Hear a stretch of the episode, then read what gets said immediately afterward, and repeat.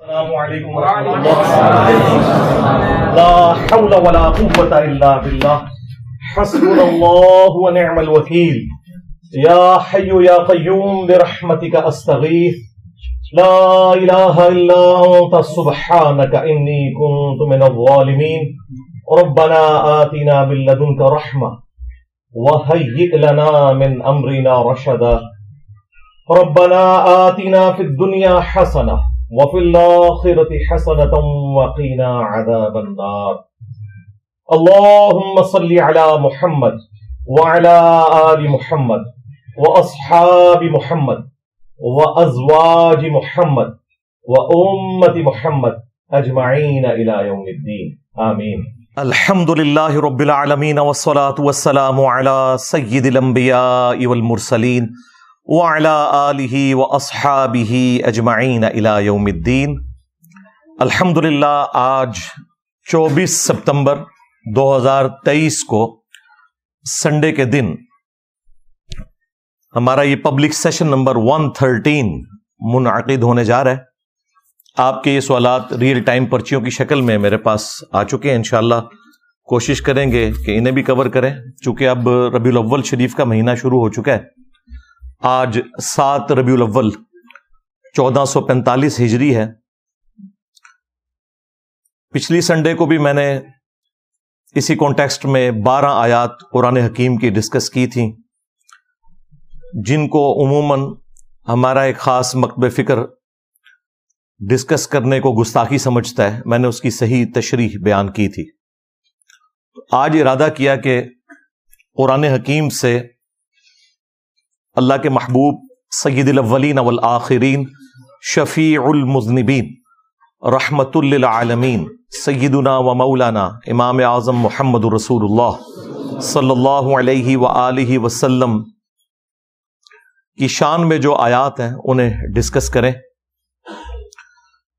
اب جب میں نے ان کو لسٹ ڈاؤن کرنا شروع کیا تو وہ تو درجنوں میں جا رہی تھیں، لیکن میں چاہ رہا تھا کہ 12 ربیع الاول کی نسبت سے 12 کریٹیکل آیات ہم سلیکٹ کریں ان میں سے، اور پھر انہیں ایک خاص انٹلیکچوئل ترتیب دیں، اور اس کے کانٹیکسٹ میں جو کراس ریفرنس کے طور پر آیات اور احادیث آتی ہیں انہیں میں ڈسکس کروں، جو بھی اس وقت اللہ تعالیٰ میرے ذہن میں ڈال دے انشاءاللہ تعالی. تو وہ 12 آیات ہم نے 12 ربیع الاول شریف کی نسبت سے سلیکٹ کی ہیں. آج انشاءاللہ انہیں ڈسکس کریں گے. دیکھیں، جہاں تک ولادت مصطفیٰ صلی اللہ علیہ وآلہ وسلم کی تاریخ کا معاملہ ہے، as far as books are concerned, خواہ اہل سنت کی کتابیں ہوں یا اہل تشیع کی، دونوں میں 12 ربیع الاول کی ڈیٹ آئی ہے. اہل سنت کے ہاں دلائل النبوہ امام بیہقی کی کتاب ہے، اس میں سٹارٹ ہی میں نبی صلی اللہ علیہ وآلہ وسلم سے متعلق ایک چیپٹر موجود ہے آپ کی ولادت مبارکہ سے متعلق. اس میں واضح لکھا ہے کہ نبی صلی اللہ علیہ وآلہ وسلم عام الفیل والے سال، یعنی جس سال ابراہ کے لشکر کو برباد کیا گیا تھا، اس سال کو اللہ نے یادگار بھی بنانا تھا. ادروائز اس کے بعد کعبہ شریف پہ کئی دفعہ حملے ہوئے، کوئی حفاظت نہیں ہوئی. اس سال کو اللہ تعالیٰ نے یادگار بنانا تھا. پیر کے دن 12 ربیع الاول کو صبح سحری کے وقت آپ صلی اللہ علیہ وآلہ وسلم کی پیدائش ہوئی. اہل تشیع کے ہاں جو صحیح بخاری کے لیول کی ان کی حدیث کی کتاب ہے وہ اصول الکافی ہے. اس میں بھی 110 نمبر جو چیپٹر ہے وہ ولادت مصطفیٰ صلی اللہ علیہ وآلہ وسلم سے متعلق ہے. اس میں بھی یہ لکھا ہے کہ نبی صلی اللہ علیہ وآلہ وسلم عام الفیل والے سال 12 ربیع الاول کو پیدا ہوئے، لیکن پریکٹیکلی شیعہ 17 ربیع الاول کو مناتے ہیں. امام خمینی نے اس جھگڑے کو ختم کرنے کے لیے وہ پورے کا پورا ویک ہی ایران میں ربیع الاول سے ریلیٹڈ ولادت مصطفیٰ صلی اللہ علیہ وآلہ وسلم کے کانٹیکسٹ میں ڈکلیئر کر دیا ہے تاکہ یہ 12 اور 17 کا جھگڑا نہ ہو. ادروائز کتابیں تو 12 ربیع الاول بتاتی ہیں. اہل حدیث نے، دیوبند نے اس ایشو کو ڈائلیوٹ کرنے کے لیے 9 ربیع الاول کی ایک پخ چھوڑ دی، حالانکہ انہیں بھی پتا تھا کہ کتاب میں کیا لکھا ہے. خود آمزہ بریلوی صاحب، جن کے اوپر پورا مکتب کھڑا ہے، انہوں نے فتاوی رضویہ میں 8 ربیع الاول لکھی ہے. تو یہ بریلویوں سے ذرا پوچھیں, یہ جو 12 ربیع الاول آپ منا رہے ہیں, آپ کے اعلیٰ حضرت تو اسے 8 ربیع الاول لکھ کے گئے ہیں, اور پھر انہوں نے لکھا چونکہ اب 12 چل پڑی ہے اس لیے میں اس میں کوئی اختلاف نہیں کرتا, چلنے دیں اس کو اس طرح. اچھا, اس سے بھی بڑھ کر ان کے اعلیٰ حضرت کے بھی جو اعلیٰ حضرت ہیں جن کے اوپر پورے کا پورا تصوف کا سلسلہ قادریہ کھڑا ہے, شیخ عبد القادر جیلانی المتوفا 561 ہجری, انہوں نے غنیت الطالبین میں 10 محرم لکھ دی ہوئی ہے. اچھا, بڑا اچھا ہوا ہے یہ لکھ دیا انہوں نے. اب ان کو ہاتھ پاؤں پڑ گئے جب سے میں نے یہ ڈیٹ نکالی. وہ کہتے ہیں نہیں, انہوں نے تو صرف نا نقل کیا ہے علماء کا قول. بھائی تمہارے بابے تو دین سکھانے آئے تھے, وہ اوٹ پٹانگ چیزیں نقل کر کے امت کو یہ کچھ بتا کے گئے. یعنی ہم قرآن و سنت کی روشنی میں جو کمزور چیزیں ہیں, جو صحیح چیزیں ہیں, ان کو ڈسٹنگوش کر کے پبلک کے سامنے رکھتے ہیں کہ بھائی یہ صحیح بات ہے. تو وہاں پہ ان کو پھر بتانا چاہیے تھا نا کہ 12 ربیع الاول بھی کوئی ڈیٹ ہے. انہوں نے 10 محرم الحرام کی ڈیٹ کو نقل کیا, ظاہر ہے علماء سے نقل کیا, اسے انڈورس کیا, اس کی مخالفت کے لیے نقل نہیں کیا.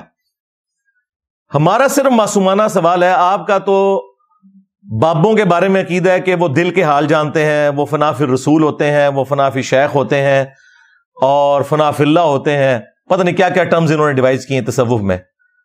اور جو باباؤں کے بابا ہیں آپ کے, شیخ عبد القادر جیلانی جنہیں آپ اولیاء کا سردار کہتے ہیں, ان کو تو اپنے نبی کی تاریخ پیدائش ہی نہیں پتا, اگے کے کام ٹرنا ہے. جو کہ ہمارے ہر اسٹوڈنٹ کو ہم نے دلائل النبوہ کا حوالہ بتا دیا ہے, امام بیہقی کی کتاب کا, اور یہ حدیث کی کتاب شیخ عبد القادر جیلانی رحمۃ اللہ علیہ کی پیدائش سے پہلے لکھی ہوئی تھی, لیکن وہ بےچارے اس تک نہیں پہنچ سکے. ان کو تو ضرورت بھی نہیں تھی, وہ تو علم غیب جانتے ہیں بقول ان کے, تو انہیں تو پتہ ہی نہیں چلا. انہوں نے تو مہینہ بھی غلط لکھ دیا, 10 محرم کا دن لکھ دیا. یہ چیزیں میں ساتھ ساتھ اس لیے بتاتا ہوں تاکہ آپ کا دماغ اس حوالے سے کھلے. باقی جو ربیع الاول شریف کے حوالے سے سیلیبریشنز ہیں آج کل جو پوری دنیا میں مروجہ ہیں, ان کا ثبوت پہلے 650 سال تک نہیں ملتا. یہ 7ویں صدی ہجری کے اندر ایک مملوک سلطنت جو ایوبی ڈائنسٹی میں سے تھی, جنہوں نے پہلی دفعہ منگولوں کو شکست دی تھی اور تاتاریوں کا فتنہ ختم ہونا شروع ہوا, انہی میں ایک شخصیت تھی ملک المظفر. 630 ہجری میں یہ فوت ہوئے, بمطابق 1233 عیسوی, یعنی آپ سمجھ لیں 800 سے آلموسٹ 800 سال پہلے. آج 1445 ہجری چل رہا ہے. انہوں نے علماء کو جمع کر کے 12 ربیع الاول کے موقع پر کوئی کھانا شانا کھلایا, تو علماء تو پھر پکے ہو گئے. انہوں نے کہا سرکار پچھلے سال کھوایا سی, اس سال بھی کھواؤ. کرتے کرتے کرتے پھر اس ٹائم کتابیں لوگوں نے لکھنی شروع کر دی کہ جی میلاد منانا تو بڑے ثواب کا کام ہے, اور بلکہ یہ جو ہمارے بادشاہ نے شروع کیا ہے یہ تو ایک صدقہ جاریہ ہے ان کے لیے. ان کو یہ بھی خیال نہیں آیا کہ 800 سال تک جو ان سے بڑے عاشقان رسول تھے, ان کے دماغ میں یہ بات کیوں نہیں آئی کہ آپ نے ربیع الاول کو اس طریقے سے سیلیبریٹ کرنا ہے. جہاں تک ربیع الاول کے مہینے میں نبی صلی اللہ علیہ وآلہ وسلم کی شخصیت کو ڈسکس کرنا ہے, اس کے اوپر تو اجماع امت ہے, اس سے کسی کو انکار نہیں ہے. لیکن یہ جھنڈیاں لگا کے, سبیلیں لگا کے, اور اس کو ایک پراپر شکل دینا ہے ایک ایونٹ کی, اس طرح تو کبھی نہیں ہوا. میں خلفائے ثلاثہ کی بات نہیں کرتا, ہو سکتا ہے کہ یہ کہیں کہ ان کے زمانے تک حدیثیں شاید ان تک نہیں پہنچی تھیں, لیکن جو چوتھے خلیفہ تھے سیدنا علی ابن ابی طالب, وہ 5 سال تک کوفے میں رہے ہیں. 3 خلفاء کے ساتھ ان کا وقت گزرا ہے. کوئی ہمیں ضعیف نہیں, کوئی جھوٹی روایتی دکھا دیں ان کی طرف منسوب کہ انہوں نے کبھی کوفے کے اندر میلاد کا جلوس نکالا ہو, حالانکہ یہ پاسبل تھا. جھنڈیاں اس زمانے میں بھی کپڑے کی بنتی تھی, لیکن وہ جنگوں میں جھنڈوں کے لیے. کوئی محفل نعت اس طرح کی منعقد کی ہو اور اس طرح کے معاملات لے کے چلے ہوں, جس کو انہوں نے آج اس درجے تک پہنچا دیا ہے کہ یہ کہتے ہیں کہ سوائے ابلیس کے جہاں میں سبھی تو خوشیاں منا رہے ہیں. یعنی وہ یہ بتانا چاہتے ہیں کہ پہلے 800 سال کے مسلمان سارے ابلیس تھے اور ہم عاشقان رسول ہیں, اور انہیں یہ پتہ ہی نہیں کہ وہ انجانے میں صحابہ اکرام کو خلفۂ راشدین کو، اہل البیت کو علیہم السلام اجمعین ورضی اللہ عنہم اجمعین، گستاخی کے فتوے کی زد میں لے کے آ رہے ہیں، کیونکہ ان کے زمانے میں تو یہ کچھ نہیں ہوا۔ پھر اس کو جو ترویج ملی ہے نا زیادہ، وہ آٹومانم امپائر جو تھی سلطنت عثمانیہ، 1588 عیسوی کے اندر، آج چل رہا ہے 24 ستمبر 2023، 1588 عیسوی میں جو سلطنت عثمانیہ تھی، انہوں نے اپنی امپائر کے اندر آفیشلی 12 ربیع الاول کی چھٹی ڈکلیئر کر دی، یعنی پھر پراپرلی اس پورے مسئلے کو گود لے لیا انہوں نے، اور پھر وہ سارے کا سارا سلسلہ چلتا رہا۔ یہی وجہ ہے کہ آپ کو ہمارے بریلوی علماء کہتے نظر آئیں گے کہ جی یہ وہابیوں کے آنے سے پہلے تو وہاں میلاد کے جلوس نکلتے تھے مکہ مدینے میں۔ جناب وہ جو نکلتے تھے مکہ مدینے میں جلسے جلوس، وہ 400 سال پہلے اسٹارٹ ہوئے تھے، اور جو پہلے 800 سال کے مسلمان ہیں جو جلسے جلوس نہیں نکالتے تھے، ان کے بارے میں آپ کا کیا عقیدہ ہے؟ یہ کہتے ہیں نہیں پرانے بزرگوں کو نہیں مانتے۔ سرکار پرانوں کے نہیں، درمیانوں کو نہیں مانتے، پرانے تو ہیں صحابہ کرام، خلفائے راشدین، اہل البیت علیہم السلام، تابعین تبع تابعین۔ تمہارے بزرگ آئے 800 سال بعد اور امت کو ایک تحفہ دے کے چلے جائیں تو وہ پرانے کہاں سے ہو گئے؟ 800 سال بعد تو ہم بھی پرانے ہو چکے ہوں گے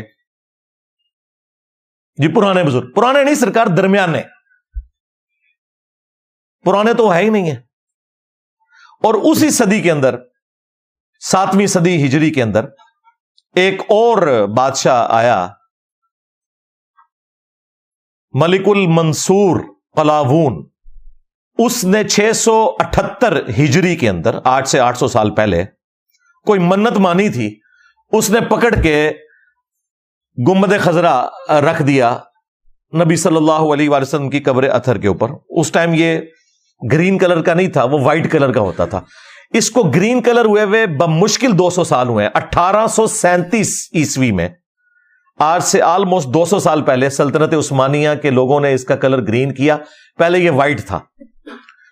اور یہ گنبد بھی نبی علیہ السلام کی وفات کے 650 سال بعد رکھا گیا۔ یہ 7ویں صدی ہجری مسلمانوں کے لیے ایک سمجھ لیں دو بڑی بدعتیں جو انہوں نے جاری کی امت کے اندر، اور بدعت میں اس لیے کہہ رہا ہوں کہ اس کی بنیاد کے اوپر انہوں نے باقیوں کو گستاخ کہا، اور یہ دونوں کام کیے سنیوں نے۔ میں نے اپنی کسی پرانی ویڈیو میں یہ بیان کیا تھا کہ یہ جو گنبد ہے یہ شیعہ حاکم نے رکھا تھا، تو اس پہ پھر میں نے اسی وقت رجوع ریکارڈ کروایا تھا کہ وہ شیعہ حاکم نہیں تھا، وہ بھی یہ ایوبی ڈائنیسٹی کا ہی مملوک امپائر کا ایمپرر تھا ملک المنصور۔ یہ دونوں کام سنیوں نے کیے۔ میں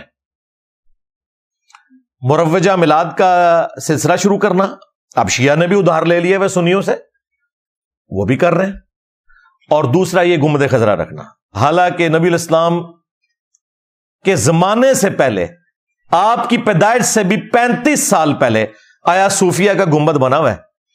یہ جو استنبول کے اندر آیا صوفیہ جو اب اردوغان نے کھول دیا ہے، اور وہاں پہ جمعے کی نماز بھی ہوتی ہے اور عام دنوں میں میوزیم، یہ نبی علیہ السلام کی پیدائش سے بھی 35 سال پہلے کا بنا ہوا ہے۔ کتنا بڑا گنبد ہے، یعنی ٹیکنالوجی موجود تھی حضرت عمر کے دور میں۔ آج کے اربوں ڈالرز جزیہ ملتا تھا رومن امپائر سے مسلمانوں کو، وہ تو سونے کا گنبد بنا کے قبر رسول پہ رکھ سکتے تھے، ان کو تو کسی کے دماغ میں یہ بات نہیں آئی ہے یہ کوئی نبی علیہ السلام کی عزت افزائی ہے کہ یہاں پہ گنبد رکھے۔ انہیں پتا تھا، صحیح مسلم میں حدیث ہے، میں تمہیں منع کرتا ہوں قبروں کو پکا کرنے سے، قبروں پر عمارت بنانے سے، اور قبروں پر بیٹھنے سے۔ وہ اس کو نبی علیہ السلام کی گستاخی شمار کرتے تھے، اور سیم یہی گستاخی شمار کی گئی جب پہلی دفعہ گنبد رکھا گیا، اور جس بندے نے مشورہ دیا تھا وہ کچھ عرصے بعد معزول ہو گیا، تو لوگ یہ باتیں کرتے تھے کہ اس سے سزا ملی ہے جو اس نے الٹے کام کا مشورہ دیا تھا۔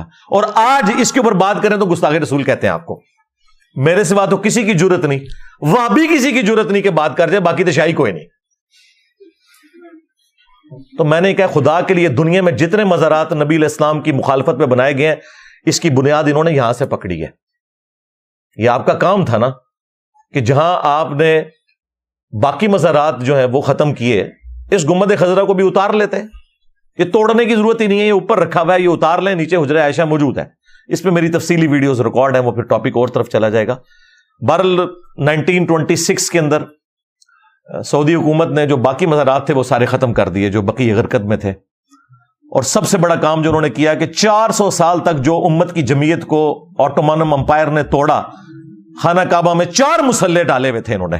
ویسے کہتے ہیں چاروں امام حق پہ ہیں، اگر چاروں حق پہ ہیں تو مسلح 4 کیوں ہیں؟ ساروں کے ایک کے پیچھے پڑھو، چلو 4 مسلح تھے، فجر کی نماز سارے حنفیوں کے پیچھے پڑھ لو، زہر کی سارے شافیوں کے پیچھے، نہ پیرلل میں 4 جماعتیں کرواتے تھے 1517 سے لے کے 1917 تک. اگر یہ World War I نہ ہوتی اور سلطنت عثمانیہ نہ ٹوٹتی تو یہ بدعت آج بھی موجود ہوتی. اس World War کا ایک فائدہ امت کو ہو گیا کہ وہ بدعت اٹھ گئی، اور اب ایک مسلح وہاں پہ. 400 سال تک انہوں نے 4 مسلح ڈالے. آپ اندازہ لگائیں کہ انہوں نے مسلمانوں کی جمعیت کو توڑا، اور کہتے ہیں ہمارے بزرگوں کی خدمات ہیں. انجینئر صاحب بزرگوں پہ بولتے ہیں، بھائی وہ بزرگ جو ہیں وہ آپ کے بزرگ ہیں، ہمارے بزرگ وہ ہیں کہ جب وہ لوگ پیدا بھی نہیں ہوئے تھے نا، اس سے بھی 800 سال پہلے جو بزرگ تھے وہ ہمارے بزرگ ہیں. بدعتیں تم داخل کرو دین میں جب ہم بولیں. ایک غریب تو بدتمیز نہ سوئے تم، میں نبی سا ہے ہی کوئی نہیں، تیرے بابے تھے شے ہی کوئی نہیں، لے جاؤ بابے تھوں دبو انہوں جا کے ہاں بالکل. اب کوئی لحاظ نہیں. جس طرح سیدنا عمر نے کہا تھا نا، یہ نبی الاسلام نے اس وقت زمینیں تمہیں دی تھی جب اسلام کمزور تھا، اب اسلام مضبوط ہو گیا ہے، اب یہ زمینیں جو ہے بیت المال میں جمع کرواؤ، ادروائز ان کے اوپر کاشتکاری کرو اور اس میں سے حصہ جو ہے بیت المال کو دو. تو میں بھی انہوں نے سیدھا ہو گیا کہ بھائی یہ ہوں پرانیاں گلاں، ہاں ہوں اللہ دے فضل نال یہ دعوت جس طریقے سے اللہ تعالیٰ نے مسلمانوں میں راسخ کی ہے، بالکل اسٹریٹ فارورڈ آنکھوں میں آنکھیں ڈال کے بات کریں گے ہاں انشاءاللہ تعالیٰ. لیکن علمی اختلاف، کوئی ایکسٹرا جوڈیشل ایکٹیویٹی پرفارم نہیں کرنی، وہ تو ہماری ڈاکٹرن کے خلاف ہے، خواہ کوئی ریاستی ادارہ کرے خواہ کوئی مذہبی جماعت کرے، ہم تو اسے بالکل اسلام کی روح سے سمجھتے ہی حرام ہے. علمی اختلاف تو یہ کام ان کے بزرگ ڈال کے گئے ہیں. جب ہم وہ بتاتے ہیں کہ انہوں نے یہ کام ڈالا ہے، امت کی جمعیت کو توڑا ہے، تو کہتے ہیں یہ بزرگوں کی گستاخی کرتے ہیں. تو میلاد کا بھی سلسلہ 800 سال پہلے شروع کیا انہوں نے. بھائی اس سے پہلے لوگ میلاد کس طرح مناتے تھے؟ وہ صحیح مسلم میں حدیث ہے 2750 انٹرنیشنل نمبرنگ کے مطابق، نبی صلی اللہ علیہ وآلہ وسلم پیر کا روزہ رکھا کرتے تھے. پوچھا کہ آپ کیوں رکھتے ہیں؟ تو فرمایا فیہ ولدت وفیہ انزل علیہ، اس دن میں پیدا ہوا اور اسی دن مجھ پر پہلی دفعہ وحی نازل ہوئی. تو نبی صلی اللہ علیہ وآلہ وسلم جشن قرآن اور جشن ولادت مصطفیٰ صلی اللہ علیہ وآلہ وسلم ہر سال نہیں، ہر مہینے نہیں، ہر ہفتے منایا کرتے تھے پیر کا روزہ رکھ کے. اور انہوں نے لنگر چک کے رکھا ہوتا ہے. نبی علیہ السلام روزہ رکھتے تھے، اے لنگر نو دب کے رکھتے ہیں. ہاں باپا جانی نے وہ 12 ربیع الاول کا روزہ شروع کروایا، الیاس قادری صاحب نے. وہ بھی 12 ربیع الاول کا روزہ نہیں ہونا چاہیے، منڈے کا روزہ. تو وہ تو ہر ہفتے ہی رکھا جائے، اچھی بات ہے، چلیں ربیع الاول میں ہی رکھ لیں ولادت کی خوشی منانے کے لیے. تو یہ ہے آفیشیل طریقہ. وہ لوگ پوچھ رہے ہوتے ہیں پھر اسی کے کریے سرکار، اے کرو نہیں اور کے کریے، اور اے کرو کہ اس دن انجینئر صاحب کی ویڈیوز لگا کے بیٹھ جاؤ تاکہ پتہ چلے کہ جو ہستی دنیا میں آئی تھی ہماری منجی بن کے، ہادی بن کے، نجات دہندہ بن کے، جن کے ساتھ ہماری آخرت کی ہمیشہ کی کامیابیاں جڑی ہوئی ہیں، وہ امت کو دے کے کیا گئی ہیں. وہ انجینئر صاحب آپ کو بتائیں گے کہ مرنے سے پہلے اے مسلمان کر لے اس پہ غور. کتابوں کا خدا اور ہے، بابوں کا خدا اور، کتابوں کا پیمبر اور ہے، بابوں کا پیمبر اور. اگرچہ وہ سارے بابے اسی خدا رسول کے ماننے والے تھے، بلکہ کرسچنز، جیوز اور ہندو بھی اسی خدا کو مانتے ہیں، لیکن ہمیں اختلاف کیا ہے کہ کتابوں کی تعلیمات کے مطابق ماننا ہے، بابوں کی تعلیمات کے مطابق نہیں ماننا. اسی تو ہم یہ عرض کر رہے ہیں بار بار کہ میرے نبی سا ہے ہی کوئی نہیں، بابے تھے شے ہی کوئی نہیں. آج سے آلموسٹ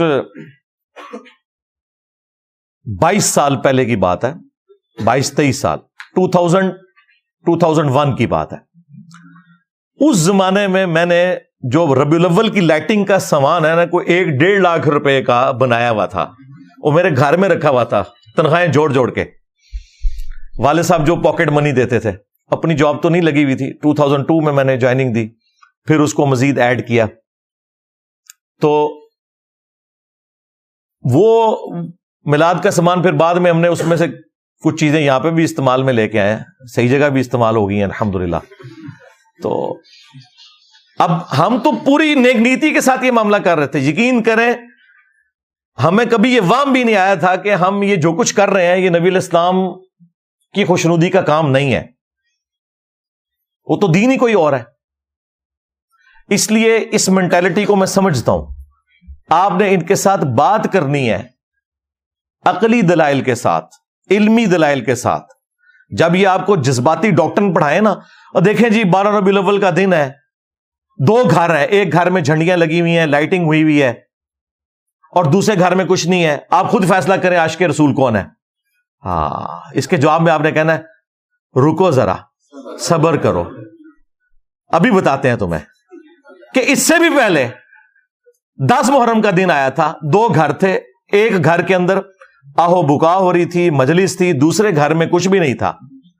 اب بتاؤ عاشق اہل بیت کون ہے, وہ شیعہ کا گھر یا تمہارا بریلویوں کا گھر؟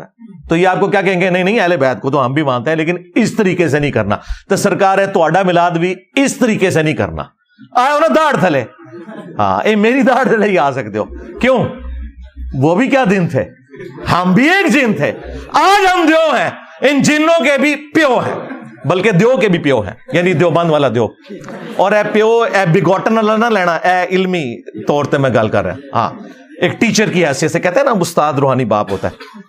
تو اب یہ میرے چھوٹے چھوٹے کلپ اسی طرح کے لوگ کاٹتے, کہتے تھے کہ یہ سب کتنی جذباتی باتیں کرتے ہیں. بھائی اس طرح کے آپ کلپ قرآن سے کاٹے نا تو قرآن پاک کسی نے پڑھنا ہی نہیں ہے, کیونکہ وہ پورے کانٹیکسٹ میں بات ہوتی ہے. کہیں پہ اللہ تعالیٰ کوئی سخت بات کرتا ہے, کہیں پہ کوئی واقعہ بیان کرتا ہے, کہیں کوئی اینٹی وینم کے طور پہ بات کرتا ہے. تو آپ ساری سخت سخت آیات کٹھی کریں تو لوگ کہیں گے یار یہ کوئی کتاب ہے پڑھنے والی, کوئی سیدھے طریقے نہ بندہ گل کرے. وہ سیدھے طریقے سے ہی ہوئی ہوتی ہے کیونکہ اس کے پیچھے اتنی بڑی بات. اب یہ میری 1.5 گھنٹے کی گفتگو ہے, اس میں میں نے کوئی بات مزاق کے طور پہ کرنی ہے, کوئی سلوگن کے طور پہ کرنی ہے. تو اس کو بیچ میں سے کاٹ کے یہ سمجھنا کہ یہ کوئی متکبر ہو گیا, یہ ہو گیا, بھائی تمہارے سسٹم کے بینیفیشری نہیں ہے.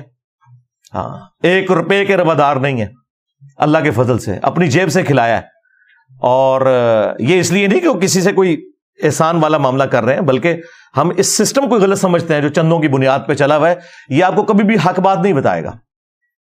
تو ہم نے سسٹم سے کچھ بھی حاصل نہیں کیا, سوائے اپنی لائف کو ونریبل کیا, اپنی فیملی کی لائف کو, اپنے قریبی ٹیم ممبرز کی لائف کو ونریبل کیا. اس سسٹم سے حاصل تو کچھ نہیں کیا. سب سے بڑی کوئی چیز ہو سکتی تھی نا, وہ یہ تھی کہ میں اپنے یوٹیوب کے چینل کو ویڈیو ایڈز کے اوپر مونیٹائز کرتا اور 1 کروڑ روپیہ کم از کم مہینے کا میں کماتا. ہاں, ہر مہینے میں 100-150 مولوی خرید لینا. ہاں, آ کے میرے آکی وی لاگ بنا لے ہوں. ہاں, یہ بھی نہیں کیتا یار میں ہوں, کڈیا کیا ہے چوں. یہی کچھ ہی کرنا ہوتا ہے نا, کسی نے کوئی دنیا میں کوئی چیز گین کرنی ہوتی ہے. کسی پبلک گیدرنگ میں نہیں جاتا, ٹھیک ہے نہ مجھے کوئی شوق ہے کوئی پولیٹیکل جماعت جوائن کرنے کا. بس مسکینوں کی طرح مولا علی کی طرح زندگی گزار رہے ہیں اللہ کے فضل سے, اپنے نبی کے مجاہد بن کے. صلی اللہ علیہ وآلہ وسلم. صلو علی محمد وآل محمد. اللہم صلی علی محمد وعلی آل محمد واصحاب محمد وازواج محمد اجمعین الى یوم الدین. ہاں جی, اللہ کا نام لے کے اب وہ 12 آیات کور کرتے ہیں انشاءاللہ تعالی. ریفرنس نمبر 1 وہ ہے سورہ آل عمران سورت نمبر 3 کی آیت نمبر 164. اعوذ باللہ من الشیطان الرجیم بسم اللہ الرحمن الرحیم. لقد من اللہ علی المؤمنین اذ بعث فیہم رسولا. بے شک یہ اللہ تعالیٰ کا احسان ہے مومنین پر کہ اس نے ان میں رسول کو بھیجا. من انفسہم, جو ان کی اپنی جانوں میں سے, یعنی اسی قریش کے قبیلے میں سے ہیں, بنو ہاشم سے, اور اسی سپیشی سے ہیں. ظاہر ہے کہ جب انسان آباد ہیں تو انسانوں میں پیغمبر آئیں گے.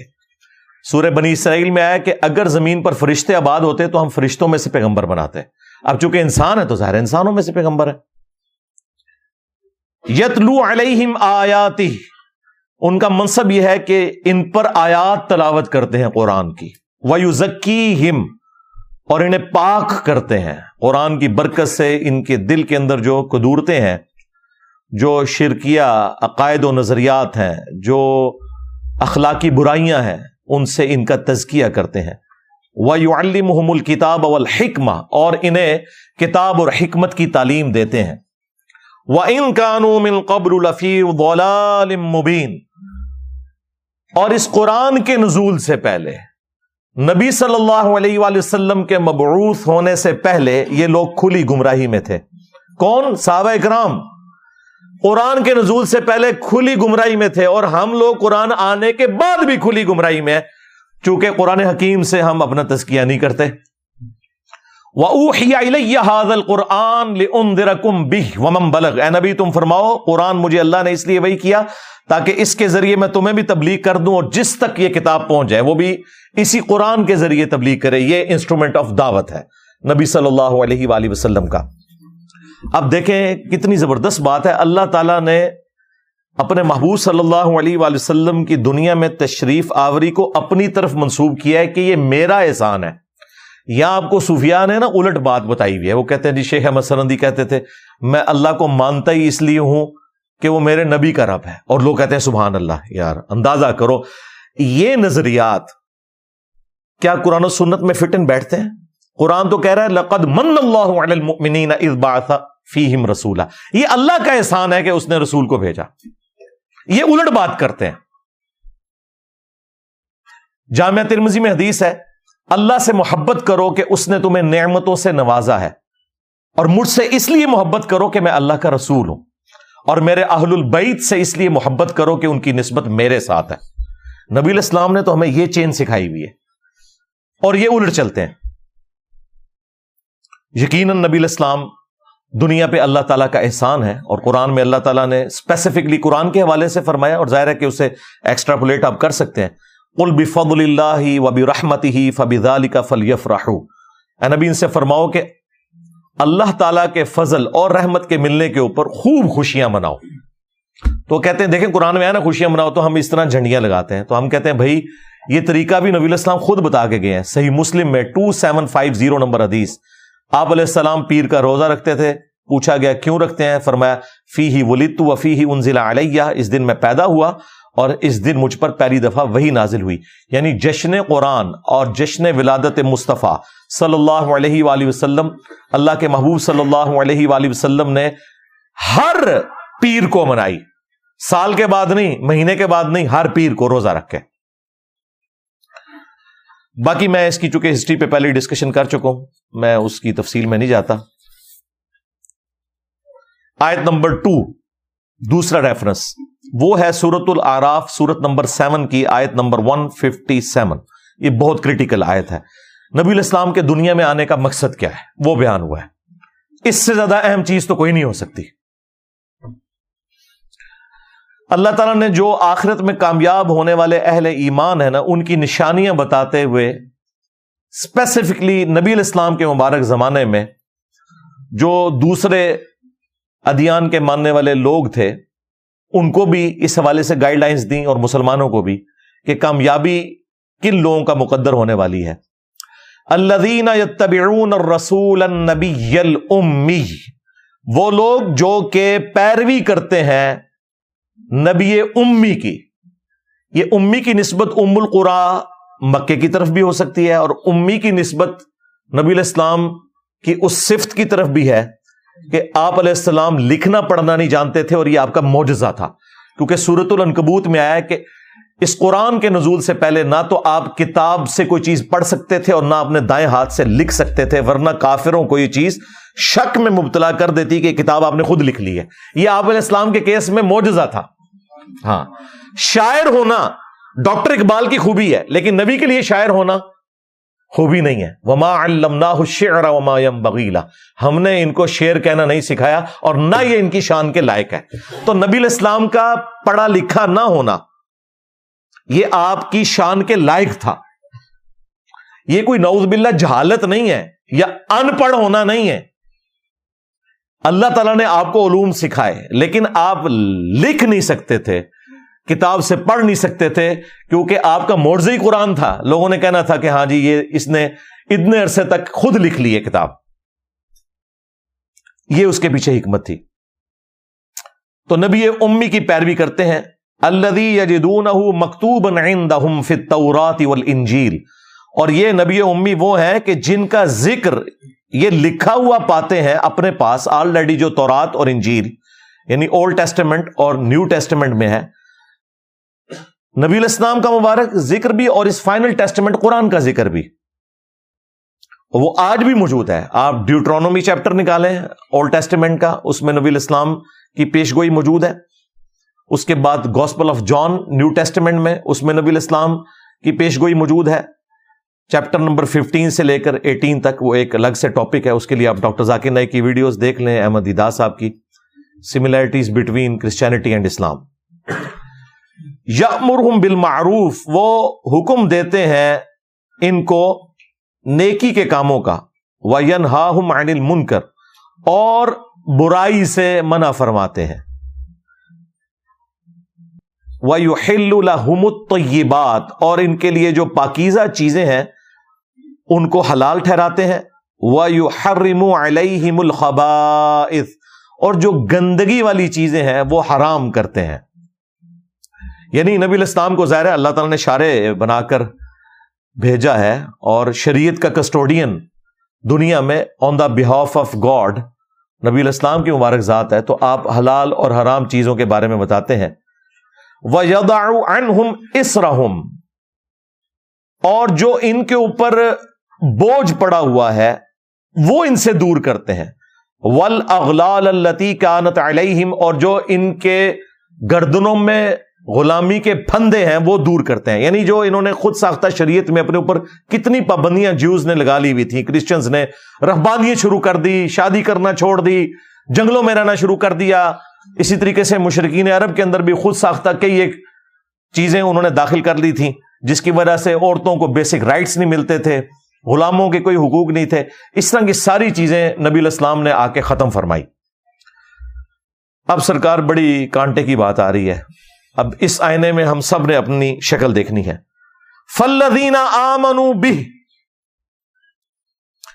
پس جو لوگ ایمان لائیں گے جو ان کے ساتھ نازل ہوا یعنی قرآن اور اللہ کے محبوب صلی اللہ علیہ وآلہ وسلم کی تعلیمات اسلام, آپ صلی اللہ علیہ وآلہ وسلم پر جو ایمان لائیں, وَعَزَّرُوهُ, اور ان کی تعظیم کریں. یعنی نبی علیہ السلام پر ایمان لانے کے بعد سب سے ضروری چیز آپ کی تعظیم کرنا ہے. وَنَصَرُوهُ, اور جو لوگ ان کی مدد کریں. مدد کیا ہے؟ نبی علیہ السلام نے کوئی دنیاوی طور پہ تو کاروبار اسٹیبلش نہیں کیا, مدد یہ ہے کہ دین کے کام میں آپ نے ان کی مدد کرنی ہے. جو حضرت عیسیٰ ابن مریم نے بھی کہا تھا, من انصاری اللہ, کون ہے جو اللہ کے لیے میری مدد کرے. اس سے لوگوں نے غیر اللہ کی مدد نکالی ہوئی ہے. دیکھو ان لوگوں کا انٹلیکچوئل لیول کیا ہے. یہ تو نہیں کہ مرے ہوئے لوگوں کو حضرت عیسیٰ بلا کے کہتے تھے لکھ لو قبروں سے اور میری مدد کرو. قال الحواریون نحن انصار اللہ, جو ان کے ساتھی تھے انہوں نے کہا ہم اللہ کے مددگار ہیں, ان کے دین کے مددگار ہیں. تو نبی علیہ السلام کے بھی صحابہ اور اہل بیت آپ کے مددگار تھے. آج ہم بھی نبی علیہ السلام کے اس حوالے سے مددگار ہیں کہ آپ کے دین کے لیے ہم اپنا تن من دھن لگائیں, اور اس میں سب سے پہلے ہمیں اپنی آخرت کی فکر ہے. اور ان کی مدد کریں. وَاتَّبَعُوا النُّورَ الَّذِي أُنزِلَ مَعَهُ, اور پیروی کریں اس نور کی جو ان کے ساتھ نازل ہوا یعنی قرآن. اولئک هم المفلحون, ایسے ہی لوگ ہیں جو فلاح پائیں گے. یعنی فلاح پانے کے لیے نبی علیہ السلام پر ایمان لانا, ان کی تعظیم کرنا, دین کے معاملے میں ان کی مدد کرنا, اور قرآن کی پیروی کرنا. یہ اب دیکھ لیں کتنے مسلمان ہیں جو یہ کام کر رہے ہیں, تو مسلمانوں کی اکثریت کے سر شرم سے جھک جائیں گے. نبی علیہ السلام نے اپنا حق ادا کر دیا. اور آخری درجے میں اس سے بڑی کیا بات ہو سکتی ہے کہ جب اللہ تعالیٰ کو یہ بات قرآن میں نازل فرمانی پڑے. لَقَدْ جَاءَكُمْ رَسُولٌ مِّنْ أَنفُسِكُمْ عَزِيزٌ عَلَيْهِ مَا عَنِتُّمْ حَرِيصٌ عَلَيْكُمْ بِالْمُؤْمِنِينَ رَءُوفٌ رَحِيمٌ. یعنی یہ وہ ہے جو تمہاری جانوں سے بڑھ کر تمہارے لیے حریص ہیں کہ تمہارے لیے کوئی خیر خائی والا معاملہ ہو جائے, اور مومنین کے لیے رؤوف بھی ہیں اور رحیم بھی ہیں. صلی اللہ علیہ وآلہ وسلم. اور پھر اللہ تعالیٰ نے فرمایا وَإِنَّكَ لَعَلَىٰ خُلُقٍ عَظِيمٍ, اخلاق کے بھی بلند ترین درجے کے اوپر فائز ہیں. یعنی یہ سب کچھ سکھا کے بھی نبی علیہ السلام اس سسٹم کے بینیفیشری نہیں ہوئے, فاقوں میں زندگی گزری. تیسرا ریفرنس سورۃ النجم سورۃ نمبر 53 کی ابتدائی آیات ہے. وَالنَّجْمِ اِذَا ہَوَا، قسم ہے ستارے کی کہ جب وہ ڈوبتا ہے. ستارہ تو ڈوب سکتا ہے اور ظاہر ہے اللہ تعالیٰ نے زوال رکھا ہے ہر چیز کو، لیکن مَا ضَلَّ صَاحِبُكُمْ وَمَا غَوَا، تمہارے نبی نہ کبھی بہکے ہیں اور نہ کبھی بے راہ چلے ہیں. ستارہ تو ڈوب سکتا ہے اور قسم ہے وہ ہماری قدرت کی نشانی ہے، لیکن یہ جو ہستی تمہارے پاس آئی ہیں ما ضل صاحبکم وما غوا، نہ کبھی گمراہ ہوئے ہیں اور نہ کبھی بے راہ چلے ہیں. لہذا وہ جو آیت ہے نا ووجدک ضالا فہدا، اے نبی ہم نے تمہیں اپنی محبت میں خود رفتہ پایا تو ہدایت کے اعلیٰ ترین درجے پر پہنچا دیا. یہ اعلیٰ حضرت کا ترجمہ بالکل ٹھیک ہے، یہ جو وہابیوں نے ترجمہ کیا دیوبند اور اہل حدیث نے وہ بالکل گستاخانہ ترجمہ ہے. نبی کے کیس میں جب یہ لفظ آئے گا نا ضال، تو اس میں محبت میں خود رفتہ پانا. اب کوئی پوچھ سکتا ہے اس کا اسلوب کیا ہے؟ قرآن میں ہی موجود ہے. حضرت یوسف علیہ السلام کے بھائیوں نے جو کہ صحابہ تھے اپنے والد کے یعقوب علیہ السلام کے، اپنے ابا جان کے بارے میں کہا ان ابانا لفی ضلال مبین، بے شک ہمارے ابا جان تو یوسف کی محبت میں ڈوب چکے ہیں. حالانکہ وہاں وہی لفظ ضلال آیا ہوا ہے، لیکن وہاں کیا وہ یہ تو نہیں کہہ رہے تھے ہمارے ابا جان گمراہ ہو چکے ہیں، نہیں، محبت میں ڈوب چکے ہیں. وَوَجَدَكَ ضَالًّا فَہَدَىٰ، اے نبی ہم نے آپ کو اپنی محبت میں خود رفتہ پایا تو آپ کو ہدایت کے بلند ترین مرتبے پر پہنچا دیا. ڈیٹم لیول کی ہدایت تو آپ کی پیدائش سے لے کر وفات تک ہے.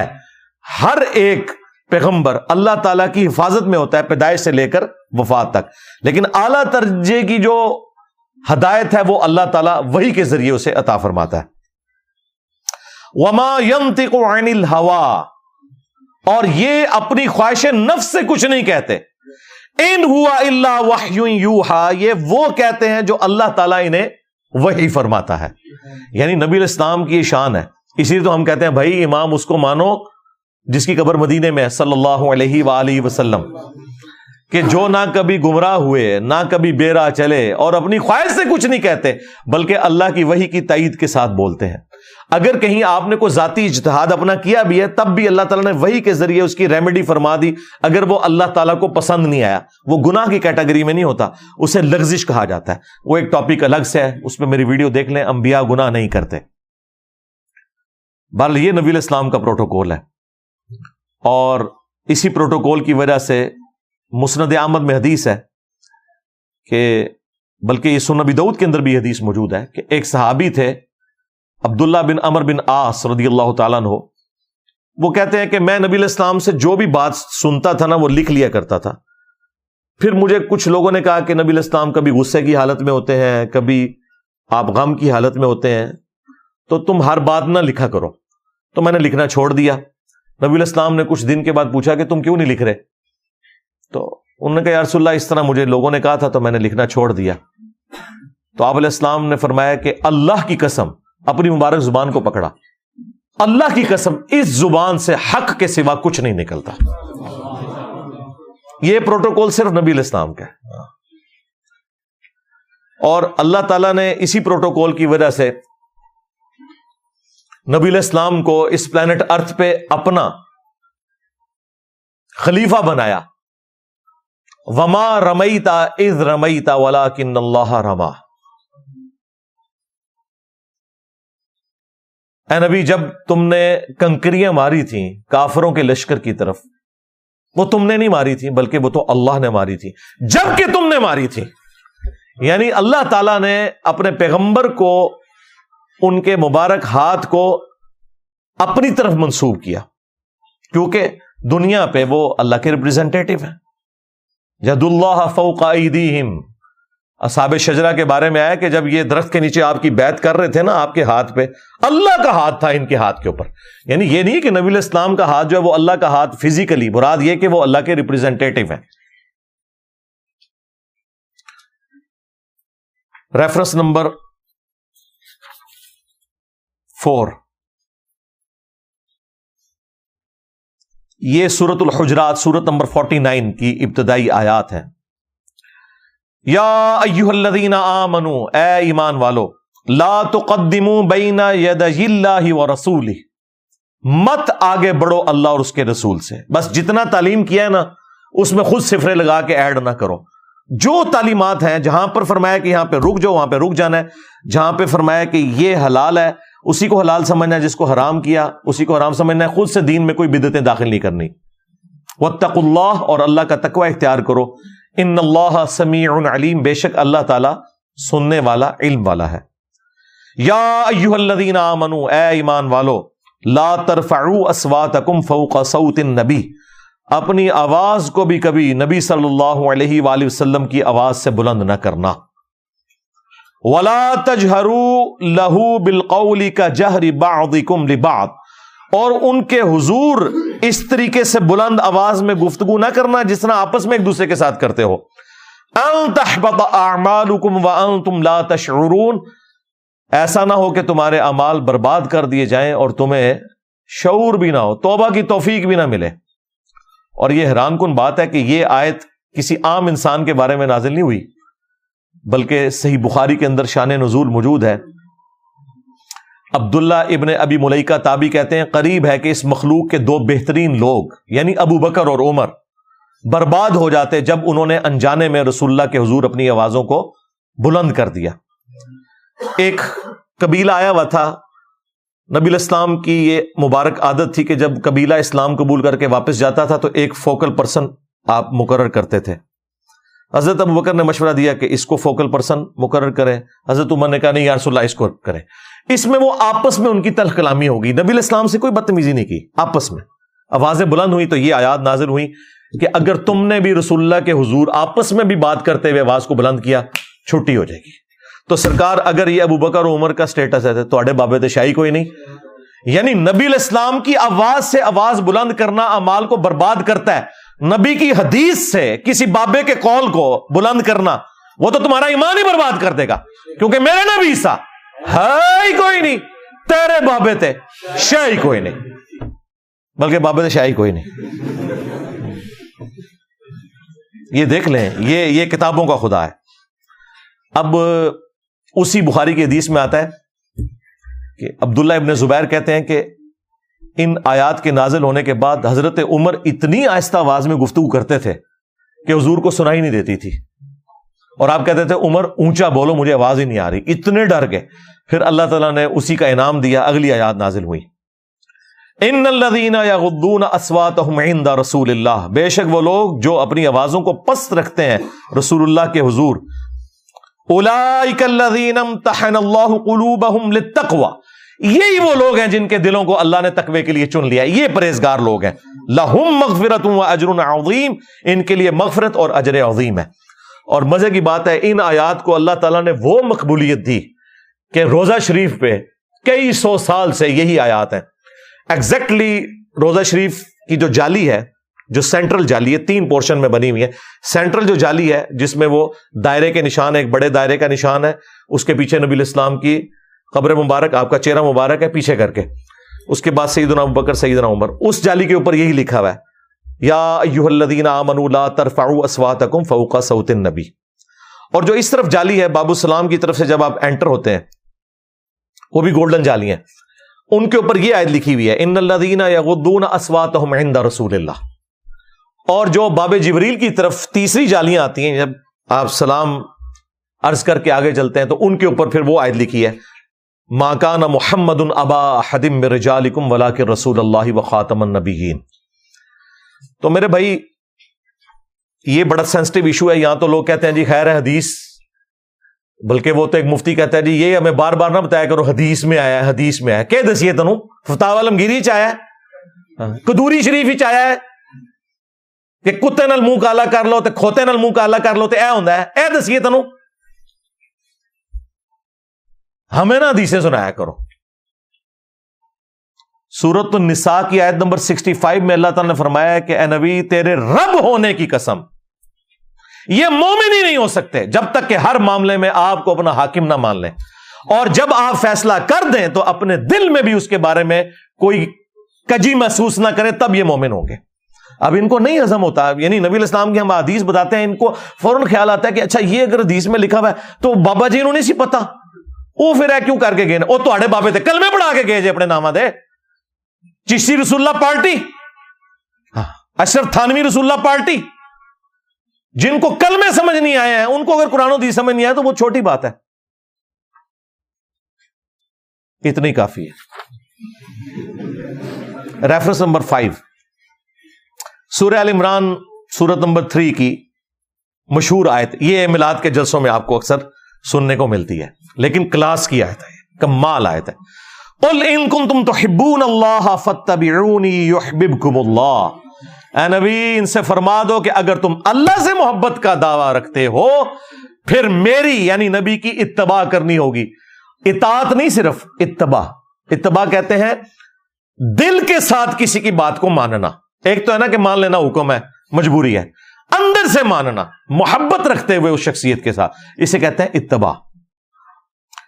یحببکم اللہ، اور اگر ایسا کرو گے پھر اللہ تم سے محبت کرے گا۔ اصل چیز تو یہ ہے، تم تو ویسے ہی دعویٰ کرتے رہو، ون وے ٹریفک چڑھاتے رہو اپنے عشق و محبت کی، اگر اللہ کی محبت تمہیں چاہیے نا پھر نبی کی اتباع کرنی ہوگی۔ وَيَغْفِرْ لَكُمْ ذُنُوبَكُمْ، پھر وہ تمہیں معاف بھی کر دے گا، تمہارے گناہوں کو بخش بھی دے گا۔ وَاللَّهُ غَفُورٌ رَحِيمٌ، اور اللہ تعالیٰ بخشنے والا رحم فرمانے والا ہے۔ قُلْ اطیعوا اللہ والرسول، اے نبی ان سے فرماؤ اطاعت کرو، حکم مانو اللہ کا اور اس کے رسول کا۔ فَإِن تَوَلَّوْا، اور اگر یہ روگردانی کریں، فَإِنَّ اللَّهَ لَا يُحِبُّ الْكَافِرِينَ، تو اللہ تعالیٰ کو کافروں سے کوئی محبت نہیں، سیدھا کافر۔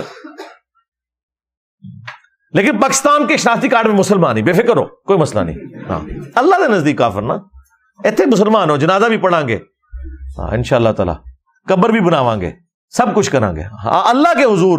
اگر نافرمانی کے ساتھ موت آئی ہے تو اللہ کے حضور تو پھر یہی ہے۔ اور اسی کو سپورٹیو سورہ نساء میں وہ آیت ہے، مَن یُطِعِ الرَّسُولَ فَقَدْ اَطَاعَ اللَّهُ، جس نے رسول کا حکم مانا اس نے اللہ کا حکم مانا۔ کہتے ہیں جی قرآن کافی ہے، سنت کا کہاں لکھا ہوا ہے؟ جی سنت کا لکھا ہوا ہے نا، جس نے رسول کا حکم مانا اس نے اللہ کا حکم مانا۔ سنت کو ماننا قرآن ہی کو ماننا ہے، قرآن ہی نے ہماری رہنمائی کی ہے سنت کی طرف، اور سنت ہی کا ریٹن ریکارڈ ہے احادیث کی شکل میں۔ ریفرنس نمبر 6، یہ میں نے ترتیب بڑی انٹلیکچوئل رکھی ہے، یہ نہیں ہے کہ میں نے ایمی رینڈملی، درجنوں آیات میں سے یہ 12 میں نے سلیکٹ کی، ان کو بھی پھر میں نے کئی گھنٹے لگا کے کہ ایک انٹلیکچوئل ترتیب بنے تاکہ مقدمہ پہنچے ربیع الاول شریف کے اس مہینے میں کہ ہمارے نبی علیہ السلام کی بعثت کا مقصد کیا ہے۔ سورۃ الاحزاب کی آیت نمبر 45 اور 46، سورت نمبر 33، یا ایہا النبی انا ارسلناک شاہدا ومبشرا ونذیرا، اے نبی صلی اللہ علیہ وآلہ وسلم، اعلیٰ حضرت نے اس کا ترجمہ کیا ہے اے غیب کی خبریں بتانے والے، بالکل صحیح ترجمہ ہے، نبی ہوتا ہی وہ ہے جس کے پاس غیب کی خبر آتی ہے اللہ کی طرف سے۔ ہمارا جھگڑا یہ ہے کہ یہ کوئی کمپیٹنسی نہیں جو نبی حاصل کرتے ہیں، بلکہ اللہ وحی کے ذریعے بتاتا ہے۔ وَمَا كَانَ اللَّهُ لِيُطْلِعَكُمْ عَلَى الْغَيْبِ، اللہ کی یہ شان نہیں کہ ہر ایک کو غیب پر اطلاع دے۔ وَلَكِنَّ اللَّهَ يَجْتَبِي مِن رُسُلِهِ مَن يَشَاءُ، بلکہ اللہ اپنے رسولوں میں سے جسے چاہتا ہے اسے غیب کی خبر دیتا ہے۔ آپ اسے غیب کی خبر کہہ لیں، اسے علم غیب کہہ لیں، یہ ساری ٹرمنالوجیز درست ہیں، لیکن اللہ کے بتانے پر ہے۔ اے نبی صلی اللہ علیہ وآلہ وسلم، بے شک ہم نے آپ کو بھیجا گواہ بنا کر اور خوشخبری دینے والا اور ڈر سنانے والا۔ خوشخبری اہل ایمان کو جنت کی، اور ڈر جو ہے وہ فاسقین کو جہنم کا، اور شاہد گواہ۔ اچھا ابھی ادھر اعلیٰ حضرت نے ترجمہ کیا ہے شاہد کا حاضر و ناظر، لیکن اعلیٰ حضرت کی ڈنڈی آگے جا کے پکڑی جائے گی۔ سورۃ البقرہ میں بھی یہی لفظ آیا، سورۃ الحج میں آیا، وہاں پہ تھا کہ یہ نبی اس امت کے اوپر شاہد ہیں اور یہ امت اگلی امتوں پر شاہد ہے، تو وہاں ترجمہ اعلیٰ حضرت کا کیا بننا تھا؟ یہ نبی اس امت کے اوپر حاضر و ناظر ہے اور پوری امت ساری انسانیت کے اوپر جو پہلے بھی گزر چکی حاضر و ناظر ہے۔ اوتھے اعلیٰ حضرت گواہ ترجمہ کیا، گواہ یعنی یہ اللہ کے لیے گواہی لے کر کھڑے ہوئے ہیں، جو مولانا مودودی نے کتاب بھی لکھی ہے شہادت علی الناس، یہ پوری امت بھی گواہ ہے، یعنی اللہ کے حق میں گواہی دیتے ہوئے کھڑی ہوگی ہے پوری انسانیت تک توحید کا پیغام پہنچانے کے لیے۔ تو نبی علیہ السلام بھی شہادت علی الناس کرنے ہیں، وہ صحابہ کرام کے اوپر گواہ تھے، اپنے زمانے کے لوگوں کے اوپر گواہ تھے، اور پھر حجت الوداع کے موقع پر نبی علیہ السلام نے امت کو یہ کام ٹرانسفر کیا، اب یہ امت بھی گواہ ہے باقی ساری امت کے اوپر۔ اور اگلی امتوں پر گواہ ہے کہ ان کے انبیاء اکرام نے ان تک بات صحیح پہنچائی تھی. وہ صحیح بخاری میں آتا ہے قوم نو انکار کر دے گی کہ ہمارے پیغمبر نے کوئی بات ہی ہم تک نہیں پہنچائی, تو پھر امت محمدیہ گواہی دے گی, اور وہ گواہی کس بنیاد پہ دے رہی ہوگی؟ قرآن کی بنیاد پہ. یہ سورۃ البقرہ کی آیت نمبر 143 کے کانٹیکسٹ میں بخاری میں حدیث موجود ہے. تو اے نبی آپ گواہ ہیں, اللہ کے لیے کھڑے ہوئے ہیں, خوشخبری دینے والے, ڈر سنانے والے, وَدَاعِيًا إِلَى اللَّهِ, اور دائی ہیں, بلانے والے ہیں اللہ کی طرف, بِإِذْنِهِ, اس کے اذن کے ساتھ, وَسِرَاجًا مُنِيرًا, اور آپ ایسے سورج ہیں جو چمکا کے رکھ دیتے ہیں باقیوں کو بھی. یعنی جو بھی رسول اللہ کے ساتھ اٹیچ ہو جائے گا دنیا اور آخرت میں کامیابی اس کا مقدر ہوگی. تو نبی علیہ السلام نور ہدایت ہیں. اس آیت کے تحت ہمیں یہ بات پتہ چلی کہ نبی علیہ السلام سراجم منیرہ ہیں, ایسے نور ہیں جو باقیوں کو بھی نور بنا دیتا ہے. یہ ہدایت کے نور کی بات ہو رہی ہے. سورۃ المائدہ میں بھی ہے نا, قد جاءکم من اللہ نور و کتاب مبین, بے شک تمہارے پاس اللہ کی طرف سے ایک نور آیا اور ایک کتاب.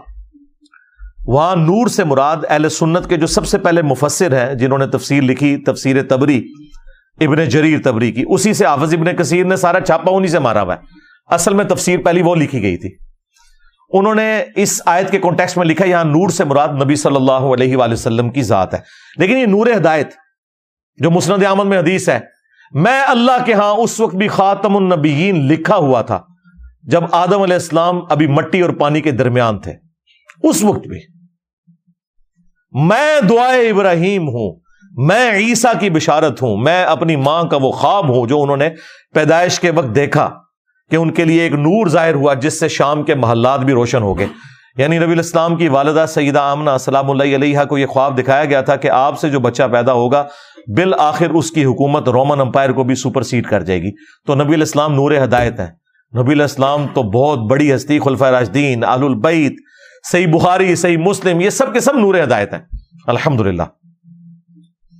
تو یہ ثبوت ہے اس بات کا کہ نبی صلی اللہ علیہ وآلہ وسلم کو ہم نور کہتے ہیں ہدایت کے طور پر, یہ آپ کی کوالٹی کے طور پر. ریفرنس نمبر 7 سورہ سبا سورت نمبر 34 کی آیت نمبر 28, وما ارسلناک الا کافۃ للناس بشیرا ونذیرا, اے نبی ہم نے آپ کو پوری انسانیت کے لیے خوشخبری دینے والا اور ڈر سنانے والا بنا کر بھیجا. وَلَكِنَّ أَكْثَرَ النَّاسِ لَا يَعْلَمُونَ, لیکن اکثر لوگ اس حقیقت کو نہیں جانتے. یہ نبی علیہ السلام کی بہت بڑی خوبی ہے.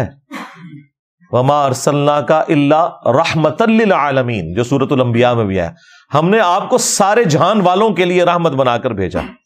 تمام جہانوں کے لیے رحمت بنا کے بھیجا, یہ بھی ترجمہ عربی میں درست ہے, اور تمام جہان والوں کے لیے یہ بھی درست ہے. تمام جہانوں سے مراد کیا؟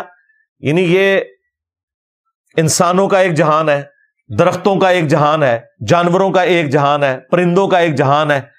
یعنی ان کی جو اپنی ایک جو کلوز انوائرمنٹ میں جو وہ رہتے ہیں, یہ سب کے سب جہان ہے. ان تمام کے لیے رحمت ہے نبی صلی اللہ علیہ وآلہ وسلم کی مبارک ذات. تو یہاں پر آیا کہ پوری انسانیت کے لیے آپ پیغمبر بنا کے بھیجے گئے ہیں, اور یہ آپ کی وہ خوبی ہے جو کسی اور پیغمبر کے پاس نہیں ہے. بخاری اور مسلم دونوں میں حدیث ہے, اللہ تعالیٰ نے مجھے 5 ایسی خوبیاں دیں جو کسی پیغمبر کو نہیں دی. ان میں سے پہلی خوبی یہ کہ پوری زمین میرے لیے مسجد بنا دی گئی, سجدہ گاہ, میرے امتی جہاں چاہے نماز ادا کر سکتے ہیں. دوسرا, اللہ تعالیٰ نے 1 مہینے کی مسافت سے میرا روپ ڈال دیا میرے دشمنوں کے اوپر. میری امت 1 مہینے دور ہوگی, ان کے اوپر روپ ڈال جائے گا. تیسرا, اگلے انبیاء قوموں اور قبیلوں کے لیے آتے تھے, مجھے اللہ تعالیٰ نے پوری انسانیت کے لیے پیغمبر بنا کے بھیجا. یہ نبی اسلام کے علاوہ کسی اور کی خصوصیت نہیں ہے. چوتھی چیز, اللہ تعالیٰ نے مال غنیمت میرے لیے حلال کر دیا. اگلی امتوں میں مال غنیمت یعنی جنگ میں کافروں کا چھوڑا ہوا مال حلال نہیں ہوتا تھا. اور 5ویں فضیلت, مجھے اللہ تعالیٰ نے شفاعت کا اذن عطا کیا ہے. اور مسلم شریف میں ایک 6ٹی فضیلت بھی آئی ہے, اللہ تعالیٰ نے مجھ پہ ختم نبوت فرما دی ہے. وہاں پہ وہ لفظ خاتم کا آیا ہے, جو یہ قادیانی دجال دھوکہ دیتے ہیں نا کہ جی خاتم کا لفظ قرآن میں ہے, خاتم دکھائیں, تو خاتم بھی مسلم میں موجود ہے. نبی علیہ السلام نبوت کی مہر بھی ہیں, سیل آف دا پروفٹ بھی ہیں, سٹیمپ آف دا پروفٹ بھی ہیں, اور رسولوں کے سلسلے کو ختم فرمانے والے بھی ہیں. اس کے لیے آپ میری ایک تفصیلی ویڈیو دیکھ لیں, قادیانیوں کو مسلمان بنانے والی ویڈیو, اس میں نے تفصیل کے ساتھ بیان کیا. ریفرنس نمبر 8 سورہ التوبہ سورت نمبر 9 کی آیت نمبر ہے 33. یہ سورہ صف میں بھی آئی ہے. وَالَّذِي أَرْسَلَ رَسُولَهُ بِالْهُدَى وَدِينِ الْحَقِّ, وہی اللہ ہے جس نے الہدا یعنی قرآن کے ساتھ اپنے نبی کو بھیجا اور دین حق یعنی اسلام کے ساتھ. لِيُظْهِرَهُ عَلَى الدِّينِ كُلِّهِ, تاکہ تمام ادیان کے اوپر اس دین کو غالب کر دے. وَلَوْ كَرِهَ الْمُشْرِكُونَ, خواہ مشرک اس کا برا مان جائیں, اللہ تعالیٰ نے اپنے نبی کے اس دین کو غالب فرمانا ہے. اور دیکھیں چند سالوں کے اندر غالب کیا. بخاری مسلم میں حدیث ہے کہ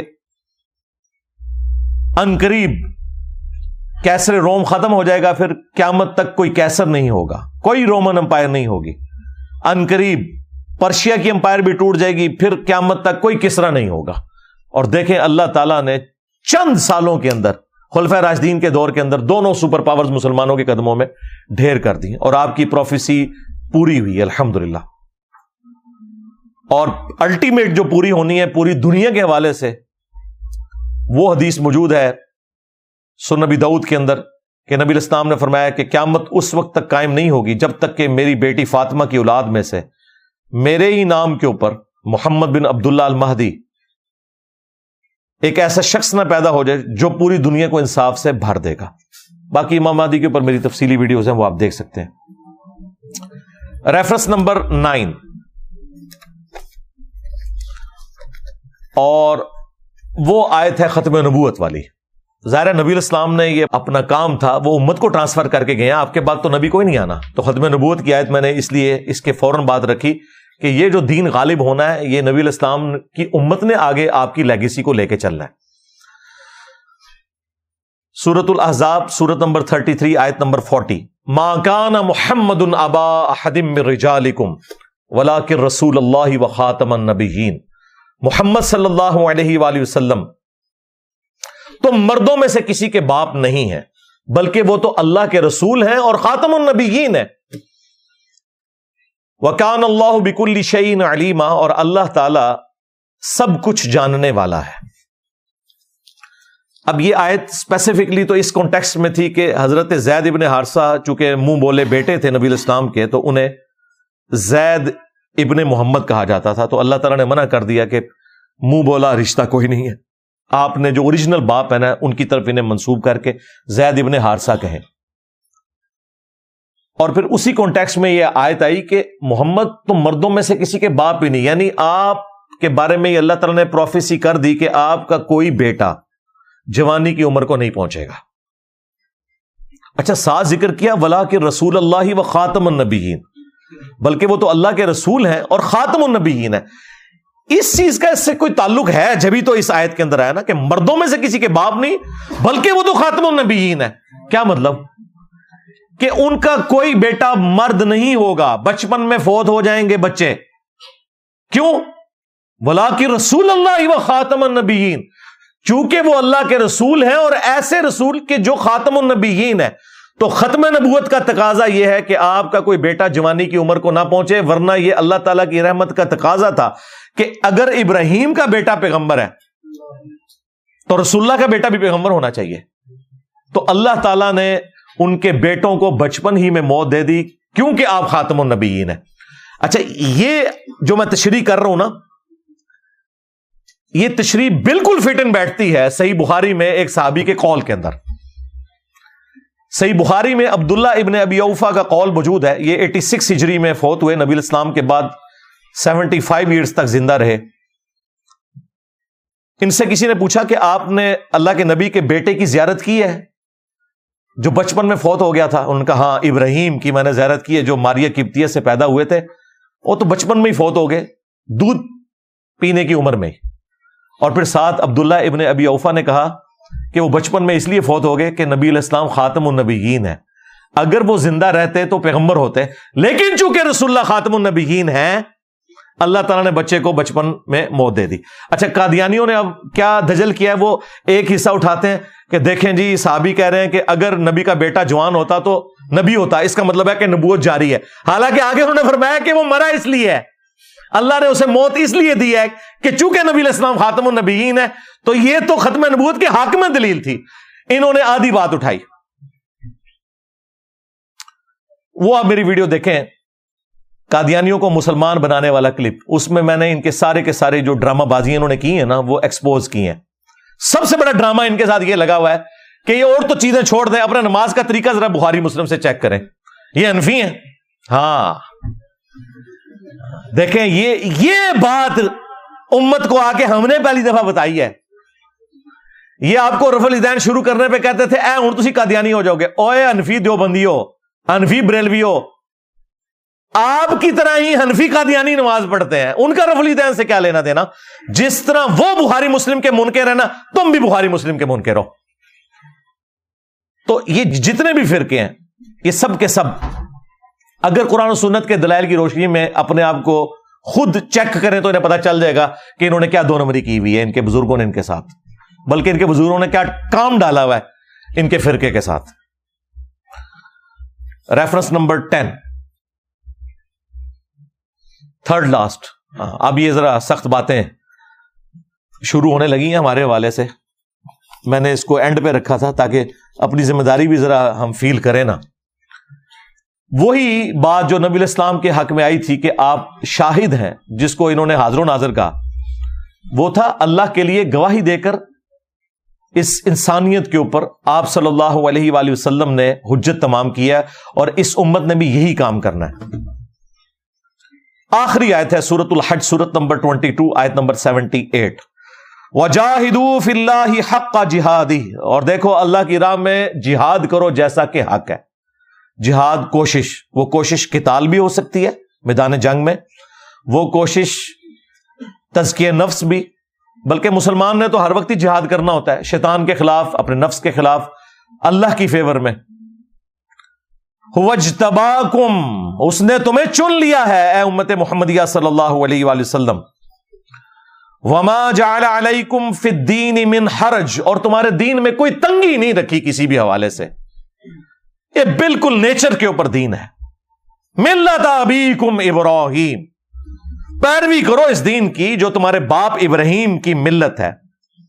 ہُوَ سَمَّاكُمُ الْمُسْلِمِينَ، جنہوں نے تمہارا نام مسلم رکھا تھا، مِن قَبْلُ وَفِي هَذَا، اس قرآن کے نزول سے پہلے اور اس کتاب میں اللہ نے بھی تمہارا نام مسلم رکھ دیا۔ کس لیے؟ لِيَكُونَ الرَّسُولُ شَهِيدًا عَلَيْكُمْ، تاکہ یہ رسول تم پر گواہ ہو۔ یہاں پہ اعلیٰ حضرت نے ترجمہ حاضر و ناظر نہیں کیا، گواہ کر دیا، کیونکہ آگے امت کو بھی حاضر و ناظر ماننا پڑنا تھا۔ وَتَكُونُوا شُهَدَاءَ عَلَى النَّاسِ، اور تم لوگوں پر اللہ کے لیے گواہی دیتے ہوئے کھڑے ہو جاؤ، اور تم لوگوں پر حاضر و ناظر۔ ہاں اسی میں کہتا ہوں ترجمہ آپ کسی کا بھی پڑھ لیں، ڈنڈی جہاں اس نے ماری ہے وہ پکڑی جائے گی، خود اپنے ترجمے میں اس کی ڈنڈی پکڑی جائے گی۔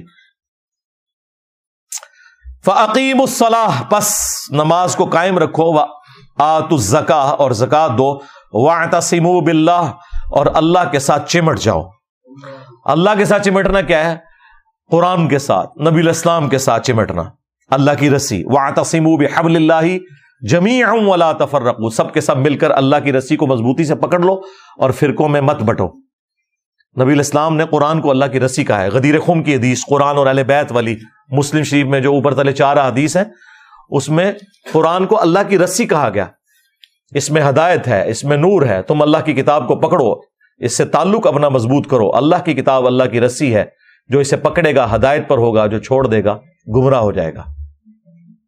اور پھر نبی علیہ السلام نے فرمایا دوسری بھاری چیز میرے اہل البیت ہیں، میں ان کے معاملے میں تمہیں اللہ کا خوف دلاتا ہوں۔ تو یہاں پر اللہ تعالیٰ نے کہا کہ اپنا تعلق اپنے رب کے ساتھ، قرآن و سنت کے ساتھ مضبوط کرو۔ ہوا مولاکم، وہی تمہارا پش پناہ ہے، تمہارا مولا ہے۔ فنعم المولا ونعم النصیر، تو کیا ہی اچھا مولا ہے اور کیا ہی اچھا وہ مددگار ہے۔ اللہ سے بڑھ کے کون ہو سکتا ہے؟ تو یہاں پہ آپ کا نام مسلم بتایا گیا ہے، بریلوی دیوبندی اہل حدیث شیعہ نہیں بتایا گیا، حنفی شافعی مالکی نہیں۔ وہ کہتا ہے نہیں جی مسلمان ہی ہے نا سرکار، آپ کسی بھی بریلوی دیوبندی اہل حدیث شیعہ کی مسجد میں جائیں اور وہ آپ سے پوچھے کہ آپ کون ہیں اور آپ جواب میں کہیں کہ میں مسلم ہوں، تو وہ آگے سے آپ کو لازمن کہے گا میں کافر ہوں۔ یہ وہ جو چڑ جاتا ہے یہی اشارہ ہے کہ یہ مسلم نام سے چڑھتے ہیں. اچھا اگر کافر نہیں ہو تو کسی مسجد میں مسلم کیوں نہیں لکھتے ہو؟ اپنے تو سارے بابے سال لگائے ہوئے ہیں, حنفی دیوبندی, ہاں اہل سنت والجماعت حنفی دیوبندی, اہل سنت والجماعت حنفی بریلوی, بلکہ وہ ول وہ لکھتے ہیں اور یہ واؤ کے ساتھ لکھتے ہیں, وہ کہتے ہیں انہوں نے ول پہ ہے, جو بندیاں نو ول پہ آ جائے تو بغیر ول والا جڑا جی نا وہ بریلوی لکھتے جی. مسلم کیوں نہیں لکھتے؟ بخاری مسلم میں حدیث ہے کہ قرب قیامت میں جب دجال نکلے گا اور عیسیٰ ابن مریم کے ساتھ مل کر مسلمان قتال کریں گے اس کے خلاف, تو اگر کوئی یہودی میدان جنگ میں کسی درخت یا پتھر کے پیچھے بھی چھپا ہوگا نا تو درخت اور پتھر بھی بول اٹھے گا اور کہے گا اے مسلم میرے پیچھے یہودی ہے اسے قتل کرتے ہیں. یعنی عام حالت میں نہیں قتل کرنا, یعنی میدان جنگ کی بات ہو رہی ہے. وہاں پہ الفاظ ہیں یا مسلم, ایوہ المسلم, یا بریلوی یا دیوبندی یا اہل حدیث یا شیعہ نہیں ہے. ہاں سوائے ایک غرقد کا درخت نبی علیہ السلام نے کہا وہ پناہ دے گا جس کی کاشت اسرائیل میں کثرت کے ساتھ کی ہے انہوں نے, بڑا گھنا قسم کا درخت ہوتا ہے, ایک جھاڑی ہے درخت نما, وہ پناہ دے گا, وہ یہودیوں کا درخت ہے. تو بس اس وقت کا انتظار کریں, اور اس وقت اگر آپ کو مسلم کی صدا آئی اور آپ نے پیچھے مڑ کے نہ دیکھا یہ سمجھتے ہوئے کہ کوئی انجینئر صاحب کا اسٹوڈنٹ ہی نہ پکار رہا ہو تو بدبختی کی موت ہی مر جائیں گے. آج سے ہی تیاری شروع کر دیں. ریفرنس نمبر 11 سورہ التوبہ سورت نمبر 9 کی آیت نمبر 24. یہ تو ہمارے استاد ڈاکٹر اسرار صاحب جس طریقے سے بیان کرتے تھے وہ ان کا خاصہ تھا. وہ ڈاکٹر اسرار صاحب تو قرآن پھر اس طرح بیان کرتے تھے جس طرح قرآن نازل ہوا ہے. قرآن اس طرح نہیں نازل ہوا جس طرح طارق جمیل صاحب یا غامدی صاحب بولتے ہیں, قرآن اس طرح نازل ہوا ہے جس طرح ڈاکٹر اسرار صاحب بیان کرتے ہیں, اور نبی علیہ السلام بھی اسی طرح بیان کرتے تھے. صحیح مسلم میں حدیث ہے کہ جب نبی صلی اللہ علیہ وآلہ وسلم منبر پر چڑھتے تو آپ کی آنکھیں سرخ ہو جاتی, آواز بلند ہو جاتی, غصے میں اضافہ ہو جاتا, جیسا کہ کوئی جرنیل اپنی فوج کو تیار کر رہا ہو. تو یہ آنکھیں سرخ ہونا, آواز کا بلند ہونا اور غصے میں اضافہ ہونا اگریسو سٹائل میں, یہ چیز تھی جس نے صحابہ کرام میں بجلی بھری تھی. اور یہ آیت تو پھر وہ ڈاکٹر اسرار صاحب جس طریقے سے بیان کرتے تھے, آیت نمبر 12 24 نمبر سورہ التوبہ آیت نمبر 24. قل ان کان آباؤکم, اے نبی ان سے کھول کر یہ بات ارشاد فرما دو کہ اگر تمہارے باپ و ابناؤکم اور تمہارے بیٹے یعنی تمہاری اولاد, و اخوانکم اور تمہارے بھائی, و ازواجکم اور تمہاری عورتیں, و عشیرتکم اور تمہارا سارے کا سارا کنبہ, و اموال اقترفتموها اور تمہارے کمائی کے مال, و تجارت تخشون کسادها اور وہ تجارت جس کے ماند پڑ جانے کا ہر وقت تمہیں خدشہ لگا رہتا ہے, و مساکن ترضونها اور وہ گھر جو تمہارے پسندیدہ ہیں. یہ 8 چیزیں گنوائی ہیں دنیا کی. اگر ان 8 چیزوں کی محبت احب الیکم, اگر یہ چیزیں تمہیں زیادہ محبوب ہو جائیں, من اللہ ورسولہ وجہاد فی سبیلہ, اللہ سے اور اس کے رسول سے اور اللہ کی راہ میں جہاد کرنے سے, فتربصوا تو پھر انتظار کرنا, حتی یاتی اللہ بامرہ یہاں تک کہ اللہ تعالیٰ کا حکم عذاب تم پر آ پہنچے, واللہ لا یہدی القوم الفاسقین اور اللہ تعالیٰ فاسق لوگوں کو ہدایت نہیں دیتا. بلکہ ڈاکٹر اسرار صاحب جب بولتے تھے نا تو ساتھ کہتے تھے فتربصوا تو تنا ہو جاؤ, حتی یاتی اللہ بامری یہاں تک کہ اللہ تعالیٰ کا حکم عذاب آ پہنچے, انتظار کرو. اللہ اکبر. یہ آیت ہے جی جس میں اللہ تعالیٰ نے دنیا کی 8 چیزیں گنوائی ہیں اور کہا ہے کہ یہ ظاہر ایک سمبل کے طور پر ہے, اس ساری چیزیں اسی کیٹیگری میں فال کرتی ہیں. اگر ان کی محبت اللہ رسول سے بڑھ جائے، اللہ کی راہ میں جہاد سے بڑھ جائے، تو پھر فارغ ہو. سورہ الاحزاب کے سٹارٹ میں اللہ تعالیٰ نے فرمایا النبی اولا بالمؤمنین من انفسہم وازواجہ امہاتہم، نبی مومنین کی جانوں سے بڑھ کر ان پر حق رکھتے ہیں، اور نبی کی بیویاں امت کی مائیں، یعنی ہماری جان سے بھی بڑھ کر ہم پر جس کا حق ہے نا، وہ شخصیت ہے جس کی قبر مدینے میں ہے، جو ہمارے روحانی باپ ہیں، کیونکہ ان کی بیویاں امت کی مائیں ہیں. بخاری اور مسلم دونوں میں حدیث ہے، اس شخص نے ایمان کی حلاوت چکھ لی جس میں 3 نشانیاں ہیں. نمبر 1، اللہ اور اس کا رسول اسے پوری دنیا میں ہر چیز سے بڑھ کر محبوب ہو جائیں. نمبر 2، دوستی اور دشمنی کا معیار اللہ کی ذات. اور نمبر 3، کفر کی طرف لوٹایا جانا اس کے لیے اتنا ہی مشکل ہو جائے جتنا زندہ آگ میں جلنا، یعنی وہ زندہ آگ میں جلنے کے لیے تیار ہو جائے لیکن اپنا دین نہ چھوڑے، تو پھر اسے ایمان کی مٹھاس مل جائے گی. پھر بخاری اور مسلم دونوں میں حدیث ہے، تم میں سے کوئی شخص اس وقت تک مومن ہی نہیں ہو سکتا جب تک کہ میں اسے اس کے ماں باپ، اولاد، سب لوگوں سے بڑھ کر عزیز نہ ہو جاؤ. تو یہ نبی علیہ السلام کیا بتا رہے تھے؟ نبی علیہ السلام یہ بتا رہے تھے کہ ماں باپ تشائی کوئی نہیں، بابے تشائی کوئی نہیں، جہاں میری بات آ جائے. ہاں یہی بات ہے نا، یہاں جناب مائیں کہتی ہیں میں دودھ نہیں بخشاں گی جے تو داڑھی رکھ لیتے. ہاں تو ایسے ماں باپ کو پھر یہ بتانا چاہیے نا کہ میرے نبی سا ہے ہی کوئی نہیں، اماں ابا جی تسی تشائی کوئی نہیں. کیونکہ میرے نبی کے مقابلے پہ کھڑے ہو گئے، اور یہ سب سے ہلکا جملہ ہے جو ہم بول سکتے ہیں. ادروائز تو ان کو کہنا چاہیے کہ اپنے ایمان کی فکر کرو، تم خود بھی مسلمان رہے ہو کہ نہیں، بغاوت پہ اتر کے. اور پھر صحیح بخاری میں ایک حدیث ہے، نبی علیہ السلام اور سیدنا عمر ایک دفعہ ہاتھ میں ہاتھ ڈال کے چہل قدمی کر رہے تھے، تو حضرت عمر نے دیکھا نبی علیہ السلام نے اتنی شفقت کی ہے تو تھوڑے فرینک ہوئے. ان کا یا رسول اللہ، پوری دنیا میں سب سے بڑھ کر آپ مجھے محبوب ہیں سوائے میری جان کے. اچھا وہ سمجھ رہے تھے میں نے بہت کارنامہ کر دیا. ہاں نبی علیہ السلام نے فرمایا نہیں، بلکہ تیری جان سے بھی بڑھ کر. تو ان کا یا رسول اللہ، ہاں آپ مجھے میری جان سے بھی بڑھ کر عزیز ہیں. پھر آپ نے فرمایا اب تیرا ایمان مکمل ہوا ہے.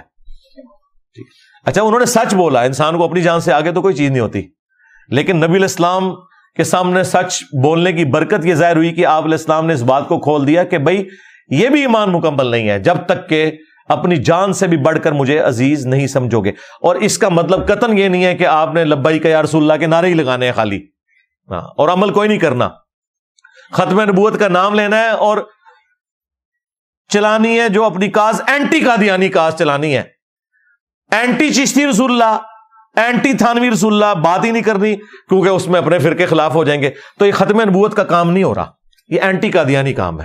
ختم نبوت یہ ہے کہ خواہ غلام احمد قادیانی دجال ہو یا کوئی اور دجال ہو، وہ کسی بھی فرقے کا بزرگ ہو، جس نے ختم نبوت کے اوپر ڈاکہ مارا ہے سب کو ایک ہی کٹہرے میں لا کر کھڑا کیا جائے. آخری ریفرنس نمبر 12. آپ گیس کریں کہ آخری ریفرنس کیا ہو سکتا ہے، اس کے بعد تو کسی کی گنجائش ہی نہیں تھی. تو یقیناً یہ 11واں ریفرنس ہی آخری تھا. یہ جو 12واں ریفرنس ہے، جو اللہ کے محبوب علیہ السلام کا احسان ہے اس امت کے اوپر، اس کے کانٹیکسٹ میں اللہ تعالیٰ نے امت کے اوپر ایک چیز فرض کر دی ہے. سورۃ الاحزاب، سورت نمبر 33، آیت نمبر 56، ان اللہ وملائکتہ یصلون علی النبی یا ایہا الذین آمنوا صلوا علیہ وسلموا تسلیما اللہم صلی علی محمد وعلی آل محمد کما صلیت علی ابراہیم وعلی آل ابراہیم انکا حمید مجید اللہم بارک علی محمد وعلی آل محمد کما بارکت علی ابراہیم وعلی آل ابراہیم انکا حمید مجید. السلام علیکم ایھا النبی ورحمۃ اللہ وبرکاتہ. یہ آیت جب نازل ہوئی تو صحابہ کرام نے کہا یا رسول اللہ آپ نے ہمیں سلام تو سکھا دیا ہے، السلام علیکم ایھا النبی، ہم آپ پہ درود کیسے پڑھیں؟ اور بخاری کے تو الفاظ ہیں ہم آپ اور آپ کے اہل البیت پر کیسے درود پڑھیں؟ تو پھر نبی علیہ السلام نے یہ درود ابراہیمی تعلیم فرمایا. اس کا جو پہلا حصہ ہے یہ بھی پرفیکٹ ہے، اللہم صلی علی محمد وعلی آل محمد. تو یہ امت کے اوپر اللہ تعالیٰ نے اوبلیگیٹری ٹھہرا دیا کہ آپ صلی اللہ علیہ وآلہ وسلم کے لیے دعائے رحمت کرنی ہے، دعائے سلامتی کرنی ہے، اگرچہ اس کا فائدہ ہمیں ہی ہے۔ مسلم شریف میں حدیث ہے، جو مجھ پر ایک دفعہ درود پڑے گا اللہ تعالیٰ اس پہ 10 رحمتیں نازل فرمائے گا۔ اور درود شریف کے فضائل میں تو میری پوری مجلس ہے 5 گھنٹے کی، آپ وہ دیکھ لیں۔ درود شریف سے متعلق 50 کوشچنس وہاں پہ تفصیل کے ساتھ مل جائے گی۔ بہرحال اس آیت میں امت کو یہ تعلیم کیا گیا ہے کہ جس نبی کا یہ آپ پر احسان ہے، جس نبی کو اللہ تعالیٰ نے ذریعہ بنایا آپ کی ہدایت کا، آپ نے ان کے لیے دعا کرنی ہے۔ اس لیے ہم دیکھیں ہماری نماز اسی چیز کے ساتھ جڑی ہوئی ہے، ہم نماز میں بھی درود شریف پڑھتے ہیں، آگے پیچھے بھی، مسجد میں جاتے وقت بھی درود شریف ہے، اور درود شریف کو اپنا حرز جاں بنانا ایک مومن کی نشانی ہے الحمدللہ۔ باقی نبی علیہ السلام کو ہماری دعاؤں کی کوئی ضرورت نہیں ہے۔ وَرَفَعْنَا لَكَ ذِكْرَكَ، اے نبی ہم نے آپ کے لیے آپ کے ذکر کو بلند کر دیا ہے۔ دنیا میں جہاں کہیں بھی اللہ کا نام لیا جاتا ہے، اذان کے اندر یا نماز میں، تو ساتھ رسول اللہ کا بھی نام مبارک ذکر ہوتا ہے۔ اشہد ان لا الہ الا اللہ تو اشہد ان محمد رسول اللہ، یہ ساتھ ہی ذکر ہوتا ہے۔ وَلَلْآخِرَةُ خَيْرٌ لَكَ مِنَ الْأُولَى، اے نبی آپ کا ہر آنے والا لمحہ گزرے ہوئے لمحے سے بہتر ہوگا۔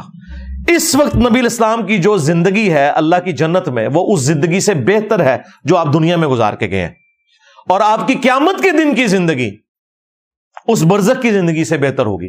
ہر لمحے درود شریف جو اللہ بھیج رہا ہے اور اس کے فرشتے بھیج رہے ہیں، بے شک اللہ اور اس کے فرشتے درود بھیجتے ہیں نبی صلی اللہ علیہ وآلہ وسلم پر، تو نبی علیہ السلام کی تو شان ہر وقت بلند ہو رہی ہے۔ اللہ کا درود بھیجنا یہ ہے کہ اللہ تعالیٰ کسی کو نہیں کہتا، اللہ تو خود شان بلند کر دیتا ہے۔ یہ تو فرشتے یا ہم ہیں جو ہم کہتے ہیں اللہم صلی علی محمد، اے اللہ تو محمد صلی اللہ علیہ وآلہ وسلم پر رحمت نازل فرما۔ اللہ کو تو کسی کو کہنے کی ضرورت نہیں ہے۔ اللہ کا درود یہ ہے کہ اللہ تعالیٰ کہتا ہے میں نے اپنے نبی پر اتنی رحمتیں کیں، میں نے اپنے نبی کے اتنے درجات بلند کیے۔ اللہ کو تو کسی کو کہنے کی ضرورت ہی نہیں ہے۔ تو یہ نبی صلی اللہ علیہ وآلہ وسلم کی خوبی ہے کہ آپ کا ہر آنے والا لمحہ گزرے ہوئے سے بہتر ہے۔ وَلَسَوْفَ يُعْطِيكَ رَبُّكَ فَتَرْضَىٰ، اور اے نبی وہ دن بھی آنے والا ہے ہم آپ کو اتنا دیں گے کہ آپ اپنے رب سے راضی ہو جائیں گے، اور وہ دن ہے قیامت کا دن۔ ہاں وہ صحیح مسلم میں حدیث ہے کہ نبی علیہ السلام ایک دفعہ بیٹھے ہوئے رو رہے تھے، تو حضرت جبرائیل علیہ السلام کو اللہ تعالیٰ نے بھیجا اور کہا کہ ہمارے محبوب کو سلام کہو کہ پوچھو کیوں رو رہے ہو، تو نبی علیہ السلام نے کہا میری امت میری امت، تو اللہ تعالیٰ نے پیغام بھجوایا کہ انہیں سلام کہو اور کہو کہ ہم آپ کی امت کے معاملے میں آپ کو قیامت والے دن رسوا نہیں کریں گے، تو یہ شفاعت ملنی ہے۔ عَسَىٰ أَن يَبْعَثَكَ رَبُّكَ مَقَامًا مَحْمُودًا، عنقریب وہ وقت آنے والا ہے کہ ہم تمہیں ایسے مقام پر فائز کریں گے اے نبی جہاں ہر شخص تمہاری تعریف کر رہا ہوگا۔ مقام محمود وہ مقام جہاں پر جو بندہ فائز ہے اس کی تعریف کی جائے، نبی علیہ السلام کے لیے وہ مقام محمود ہے۔ اور بخاری مسلم میں تفصیلی حدیث ہے کہ تمام انبیاء سے ہو کر اینڈ پہ نبی علیہ السلام کے پاس لوگ آئیں گے، اور آپ کی دعا کی برکت سے شفاعت کا دروازہ کھلے گا، اور پھر جب شفاعت کا دروازہ کھلے گا پھر باقی انبیاء بھی شفاعت کریں گے، اللہ کے نیک بندے بھی شفاعت کریں گے، فرشتے بھی شفاعت کریں گے، لیکن نیک بندے وہ جنہوں نے اللہ کی عبادت کی ہوگی، جنہوں نے اپنی عبادت کروائی ہے اور گئے، ہاں دنیا سے میری زبان تو گئے آخرت وچ اللہ دے عذاب وچ گئے، ہاں ہاں جنہوں نے کمٹمنٹ کے ساتھ زندگی گزاری ہے وہ شفاعت کریں گے، اس میں کوئی شک نہیں ہے، لیکن دروازہ نبی علیہ السلام کی مبارک دعا پہ کھلے گا۔ مسلم شریف میں واضح حدیث ہے سب سے پہلے قیامت والے دن میں قبر سے نکالا جاؤں گا، سب سے پہلے میں شفاعت کروں گا، سب سے پہلے میری شفاعت قبول کی جائے گی۔ اور مسلم شریف میں ایک اور حدیث ہے سب سے پہلے میں جنت کا دروازہ کھٹکھٹاؤں گا، اور داروغہ جنت پوچھیں گے کون، میں کہوں گا محمد، تو وہ کہیں گے کہ مجھے حکم بھی یہی تھا کہ آپ کے نام کے اوپر دروازہ کھلے گا صلی اللہ علیہ وآلہ وسلم۔ تو نبی علیہ السلام کو کسی چیز کی ضرورت نہیں۔ اِنَّا أَعْطَيْنَاكَ الْكَوْثَرَ، اے نبی ہم نے آپ کو ہر معاملے میں خیر کثیر عطا فرمائی ہے، آپ کی اولاد بھی کثرت سے، آپ کی شانیں بھی کثرت سے، آپ کی امت بھی کثرت سے۔ بخاری مسلم میں حدیث ہے کہ جنتیوں کا نصف میری امت سے ہوگا، آدھے جنتی میری امت سے ہوں گے، تو ہر معاملے میں اللہ تعالیٰ نے خیر کثیر عطا فرمائی ہے۔ فصل لربک وانحر، تو آپ اپنے رب کے لیے نماز پڑھیں، قربانی کریں. ان نشانیک هو الابتر، بے شک آپ کا دشمن وہی بے نام و نشان رہے گا، آپ کی شان تو بلند ہوتی رہے گی. انا کفیناک المستہزئین، اے نبی آپ کا جو لوگ مذاق اڑاتے ہیں ہم کفایت کر جائیں گے آپ کو ہر معاملے میں. دیکھ لیں جتنا انہوں نے نبی علیہ السلام کو ملائن کیا پچھلے 100 سالوں میں، آپ کو پتا ہے 60,000 کتابیں لکھی گئی ہیں نبی علیہ السلام کے خلاف. دنیا میں کسی انسان کے خلاف اتنی کتاب نہیں لکھی گئی. لوگ کہتے ہیں جناب جی انجینئر صاحب، سارے مولوی انجینئر صاحب کے خلاف ہو گئے ہیں. سرکار انجینئر نے نبی علیہ السلام کی مبارک دعوت کا جب بیڑا اٹھایا ہے تو یہی کچھ ہوگا، کیونکہ اس پلانٹ ارتھ پہ سب سے زیادہ مخالفت جس شخصیت کی ہوئی ہے نا، وہ شخصیت ہے جن کی قبر مدینے میں. 100 سال میں 60,000 کتابیں لکھی گئی ہیں، اور ان 100 سالوں میں جتنی تیزی سے اسلام پھیلا ہے پہلے 1300 سال میں بھی نہیں پھیلا. سب سے بڑی بات آپ دیکھ لیں 58 اسلامی ملک بن چکے ہیں. 8 سے 100 سال پہلے تو یہ سارے کنکلوڈ کر بیٹھے تھے، جب آٹومان امپائر بھی ٹوٹ گئی، سارے کے سارے مسلمان محکوم ہو گئے. کسی نے سوچا تھا کہ یہ 100 سال بعد 58 اسلامی ملک ہو چکے ہوں گے؟ نبی علیہ السلام کا مبارک انقلاب وقتی طور پر اگر حکومتی لیول پہ نہ بھی نظر آئے، تب بھی عوام میں وہ لیگیسی اسی طریقے سے چل رہی ہے. اور اللہ تعالیٰ اپنے نبی صلی اللہ علیہ وآلہ وسلم کے دشمنوں کے خلاف خود انہیں کفایت فرمانے والا ہے. اِنَّا كَفَيْنَاكَ الْمُسْتَهْزِئِينَ. صلوا علی محمد وآل محمد، اللہم صلی علی محمد وعلی آل محمد واصحاب محمد وازواج محمد وامت محمد اجمعین الى یوم الدین، آمین.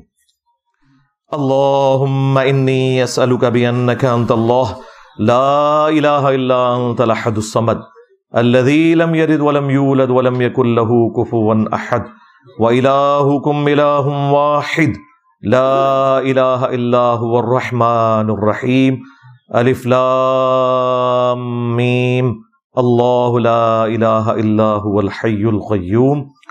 اللهم صل على محمد وعلى آل محمد.